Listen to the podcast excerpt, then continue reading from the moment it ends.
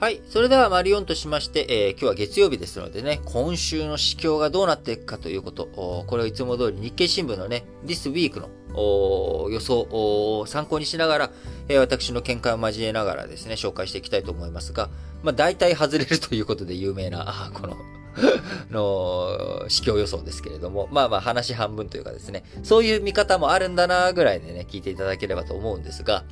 えー、株式についてね、まずは、えこちらはやはり金利の上昇懸念、えこちらを踏まえて、えどういう動きをしていくかというところですよね。えー、未だに世界株式市場、金利上昇への警戒感、えこちらがね、非常に続いているという情勢だと思います。え先週はアメリカの長期金利が急上昇し、その結果、成長株とかね、えー、そういったところを株の保有していた人とかが売って、えー、もう現金化してね、えー、金利が高くなる前に、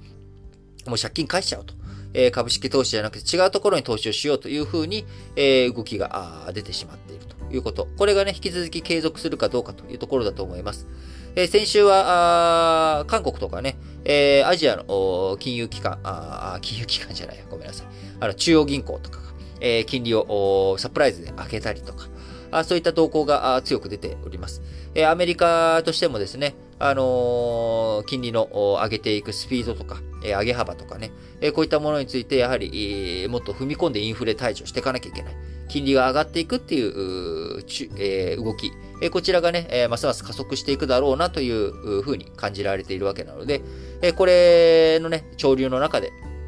どういうふうに、えー、株式投資をしていくのかというところがポイントになってくるのかなと。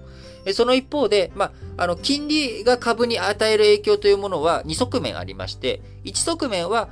株を投資しよう、株に投資をしようとする人たちの資金ですね。これの資金調達として借り入れ、して、え、株式投資をしようという人たちにとっては、借り入れコストが高くなってしまうので、じゃあちょっと株への投資やめとこうかっていう、まあ、こういった、あの資金、自分たちのね、資金が足りなくて、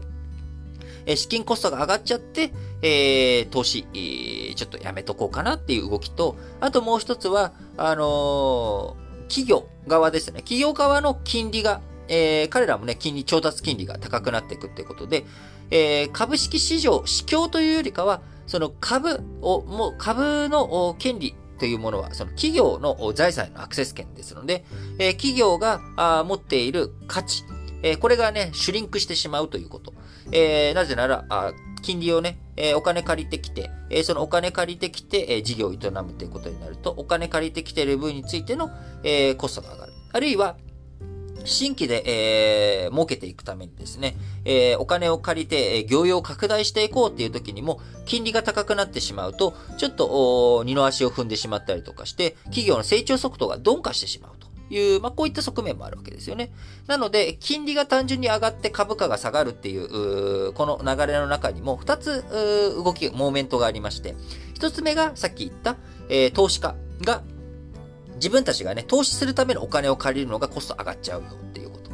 で、えー、いや、全然俺金いっぱいあるよと。お金利なんてね、もともと借り入れして投資してるわけじゃないからっていう人がいたとしても、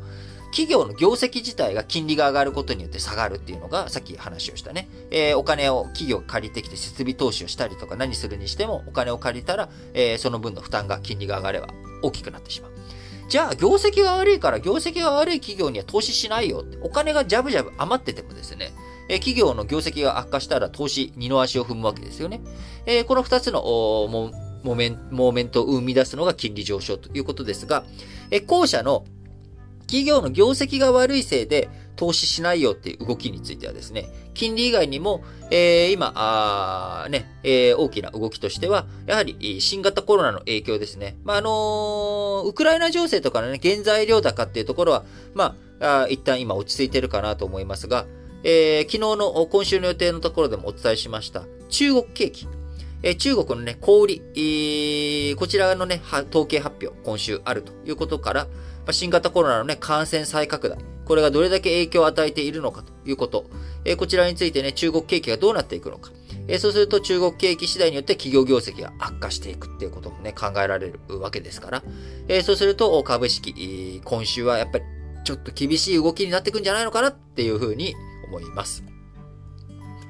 えー、そしてアメリカのね、え長期金利については引き続き、まあやっぱりちょっと上がっていくっていう方向性ではあるのかなと思っています。え、その一方で、えー、節目の3%、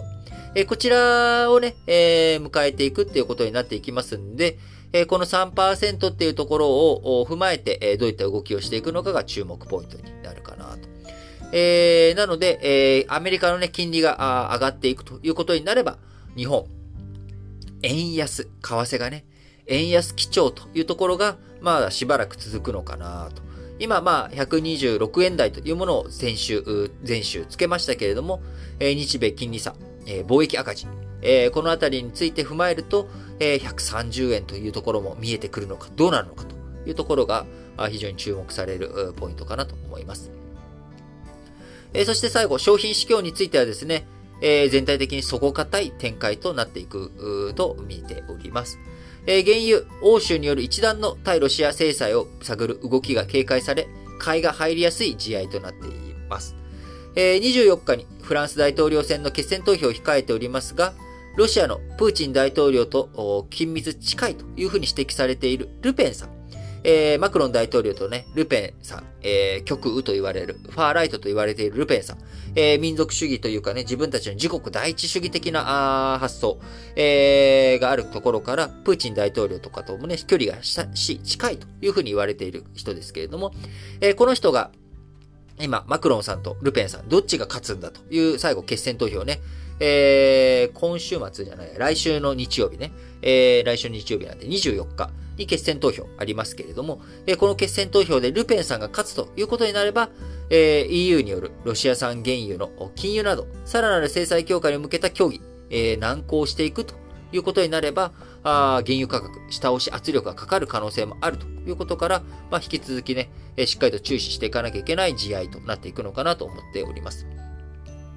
えー、穀物。こちらはね、穀物価格についてもね、今高騰していろんな国で、えー、こう、生活苦とかね、え、そういったものを引き、えー、起こしているものになりますけれども、えー、この穀物価格については、作付け、えー、実際にね、どれだけ種植えていくのか、どれだけ、え、植えていくのかっていうところ、この子が注目ポイントになり、えー、アメリカではトウモロコシなどの作付け期間、作付け期をね、迎えるという状態の中、天候不順だとね、なかなか